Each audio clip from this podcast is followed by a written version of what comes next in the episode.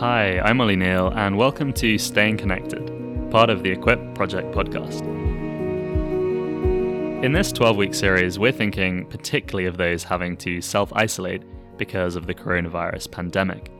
We're aware that being stuck at home can be lonely and isolated, so we hope that this short podcast will remind isolated Christians of their unity as members of the body of Christ. In each podcast, we're going to have a Bible reading, a short thought, a prayer, and a final song. The first reading today is taken from Genesis chapter 3 and verses 6 to 9. We're breaking into the story of humanity's fall, when Adam and Eve were tempted to sin in the Garden of Eden. Verse 6 of chapter 3 says So when the woman saw that the tree was good for food, and that it was a delight to the eyes, and that the tree was to be desired to make one wise, she took of its fruit and ate. And she also gave some to her husband, who was with her, and he ate. Then the eyes of both were opened, and they knew that they were naked. And they sewed fig leaves together and made themselves loincloths. And they heard the sound of the Lord God walking in the garden in the cool of the day. And the man and his wife hid themselves from the presence of the Lord God among the trees of the garden. But the Lord God called to the man and said to him, Where are you? And for our New Testament reading, we're going to look at John chapter 19, verses 41 to 20, verse 1. And then we're going to jump ahead and look at verses 11 to 18 of chapter 20 as well. So, verse 41 of John 19. Now, in the place where he was crucified, there was a garden, and in the garden a new tomb in which no one had yet been laid. So, because of the Jewish day of preparation, since the tomb was close at hand, they laid Jesus there. Now, on the first day of the week, Mary Magdalene came to the tomb early, while it was still dark, and saw that the stone had been taken away from the tomb. Jumping on down to, to verse 11. But Mary stood weeping outside the tomb. And as she wept, she stooped down to look into the tomb. And she saw two angels in white sitting where the body of Jesus had lain, one at the head and one at the feet. They said to her, Woman, why are you weeping? She said to them, They have taken away my Lord, and I do not know where they have laid him. Having said this, she turned around and saw Jesus standing, but she did not know that it was Jesus. Jesus said to her, Woman, why are you weeping? Whom are you seeking? Supposing him to be the gardener, she said to him, Sir, if you've carried him away, tell me where you've laid him, and I will take him away. Jesus said to her, Mary. She turned and said to him in Aramaic, Rabboni, which means teacher. Jesus said to her, Do not cling to me, for I have not yet ascended to my Father, but go to my brothers and say to them, I am ascending to my Father and your Father, to my God and your God. Mary Magdalene went and announced to the disciples, I have seen the Lord, and that he had said these things to her. Thanks, Ollie. Uh, good morning, everyone. My name is Jim Crooks. I serve as an elder and Bible teacher in the Crescent Church in Belfast.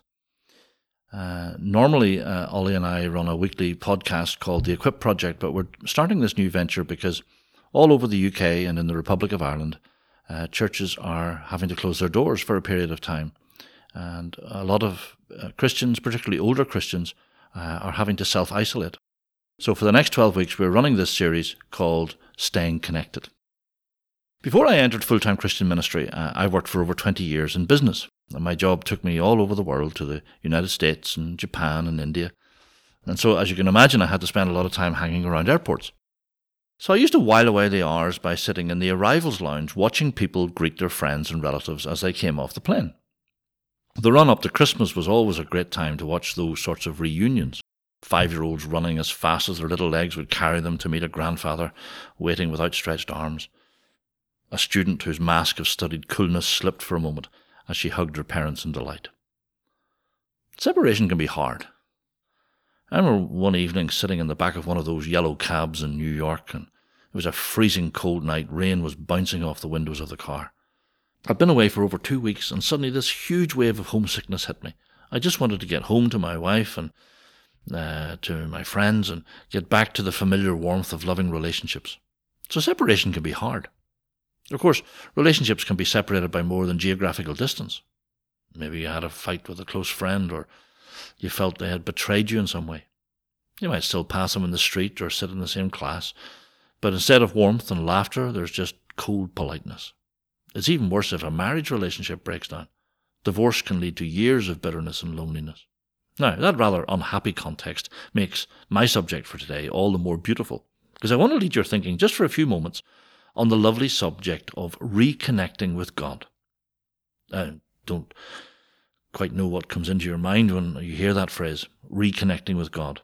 But the Bible presents it to us like the moment when we come home.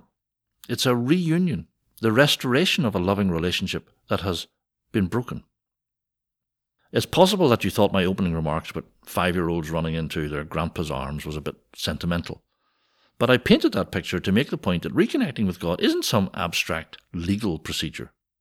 Think for a moment about the struggles which so many people in this culture face in daily life. Behind the peer pressure, the fears over body image, the relentless drive to achieve success, there's often a deeper struggle. If you try to analyse what motivates someone to spend hours on social media, staring enviously at other people who seem to have happier and more successful lives than their own, you will often discern a more profound problem. There's a German philosopher called Martin Heidegger, and he once made an interesting observation about uh, modern life. Now, I really shouldn't quote Martin Heidegger because he was an upstanding Nazi, a very unpleasant man indeed. But he once said that people in this culture feel thrown into the world. It's as if we were just hurled into this life by some gigantic accident, so we can feel alienated from it. And that leaves us feeling a bit afraid and lonely.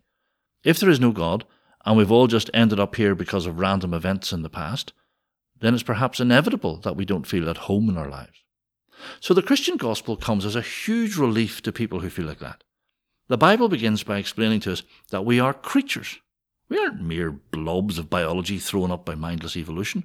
You have a creator. He designed you. He made you. He finds you valuable. And that gives you worth. Sometimes people who suffer from depression admit to me that they feel worthless. They wonder why they matter. The Bible has a beautiful and simple answer to that feeling. You are valuable because God finds you valuable. He made you, He loves you, and that gives you worth. However, a big problem has entered into the world.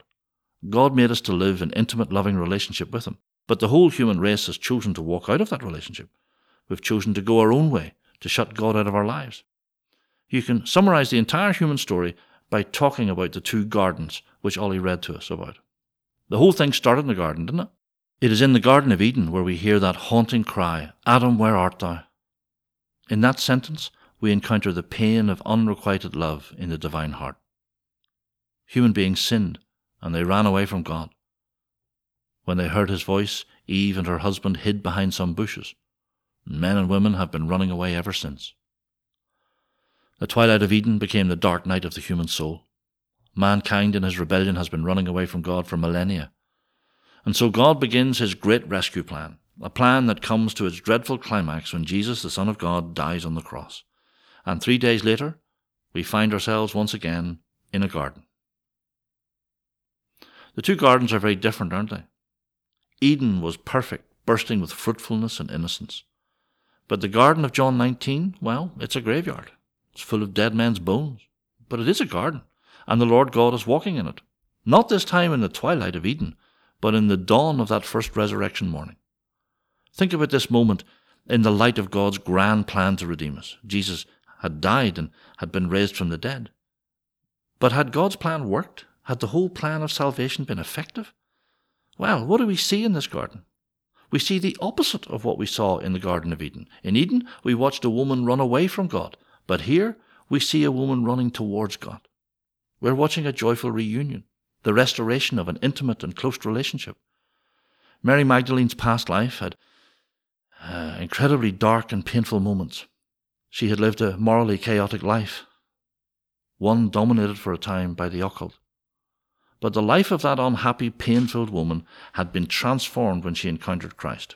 He had brought light and meaning and peace and hope into her life but it looked as if the whole thing had been cruelly snatched from her by Jesus' death.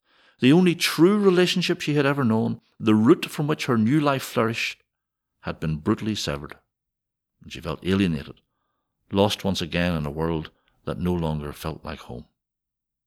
But then she hears the gentle voice of the Saviour. Her relationship was restored. She could rest in the security of that relationship, put the roots of her life deep down into it. Now imagine if we had intercepted Mary on her way to the tomb and had said to her, Mary, it doesn't really matter if Jesus is alive. You have his teaching and his wonderful example. Go now and live your life by following those things. She would have brushed past us in disgust, and rightly so. She wanted to cling to a real living Saviour, not an ethical code. I wonder if I'm talking to somebody just now and you feel a sort of deep loneliness, like you've been thrown randomly into a world that doesn't feel like home. Well, why not turn around and face the Saviour? Return to the warmth of a profound relationship with a living Saviour. Stop running away and come home. Return to the life you were designed to live. In the security and warmth of that relationship, a relationship that can't be severed by anything, even death, you can find your home in this universe, no longer floating around like a random piece of biological slime, hardened and cold because of past hurt. You can come home, knowing that your Creator, the one who made you, loves you deeply. I'm sure you noticed from our reading that the Lord Jesus called Mary by her name. Well, He will do the same for you. Listen for the voice of the one who called you by name. Jesus simply said Mary to Mary Magdalene. Maybe just now he says the name Rebecca or Hannah or David. I almost certainly got the name wrong, because I do not know your name. But he does. I have no doubt that Mary Magdalene went through difficult times later on in her life. But she knew that her risen Saviour would never leave her. That relationship, which was at the core of her being, could never be damaged or destroyed, not even by death itself. And the victory won by Christ on the cross meant that in the ultimate sense, everything was going to be all right. In our first garden, the woman called Eve sinned, and that prompted her to do two things. She created a protective shield around her made of fig leaves because she felt a deep inner shame. And secondly, she hid from God behind some trees because she felt guilty in his presence. Shame and guilt. Those two emotions drive us further and further into a life that is isolated and alienated. But Mary Magdalene felt no shame, and she experienced no guilt. And at first sight, that's surprising because she was a much worse sinner than Eve. But Mary had been forgiven, and by encountering Christ, she had learned that God was trustworthy, so she could run toward him, run back into fellowship. Instead of hiding in shame and guilt, she stood there, fully known and truly loved. I want to close with a, a, a little practical challenge. Um, if you've experienced the warmth and security that comes from your relationship with God, then you will feel a strong desire for all your relationships to be harmonious. So maybe we each need to take a couple of seconds and reflect on our relationships with our friends, our mums and dads, our siblings. Are some of them characterized by anger and coldness? I guess conflict is inevitable in any relationship, but it should be our ambition to put things right. It can take real courage to look someone in the eye and say quietly, I'm sorry. But an act like that can protect you from years of bitterness. I have seen families destroyed by little jealousies and competitive rivalries that were allowed to fester. So follow Christ's example and do your best to restore broken relationships. Sometimes your attempts may fail. You may end up with another bruise to nurse, but the Lord will be pleased that you tried. So we're done. Becoming a Christian is like coming home. Instead of feeling thrown into this world, you can stand in God's presence free from shame and guilt, fully known and truly loved. In a society dominated by talk of self isolation, it is a comfort to remember the one relationship that will never get disconnected. Let's just close with a word of prayer. Heavenly Father, we thank you so much for the fact that you draw us into a relationship where we can be truly known and truly loved. Lord, thank you for the fact that in a society currently dominated by talk of self isolation, we can have the ultimate connection, uh, a connection with you, Father. Thank you that this comes through your loving and precious Son, the Lord Jesus Christ, who we love so deeply because he first demonstrated his love to us. Heavenly Father, thank you so much for the reality of this relationship. I just want to pray in particular for those who are isolated at this time, who are at home, who are feeling lonely. I want to ask, Lord, that you might bless them, that you might be a comfort to them, um, that your presence might be with them, and they might really know you at this time. They might understand more fully how precious it is to be connected to the one who is the King of the universe. So, Father, we bring these things before you and we just lift up your name and the name of your Son, the Lord Jesus, in whose name we pray. Amen. Let's sing this together. There is a hope that burns within my heart that gives me strength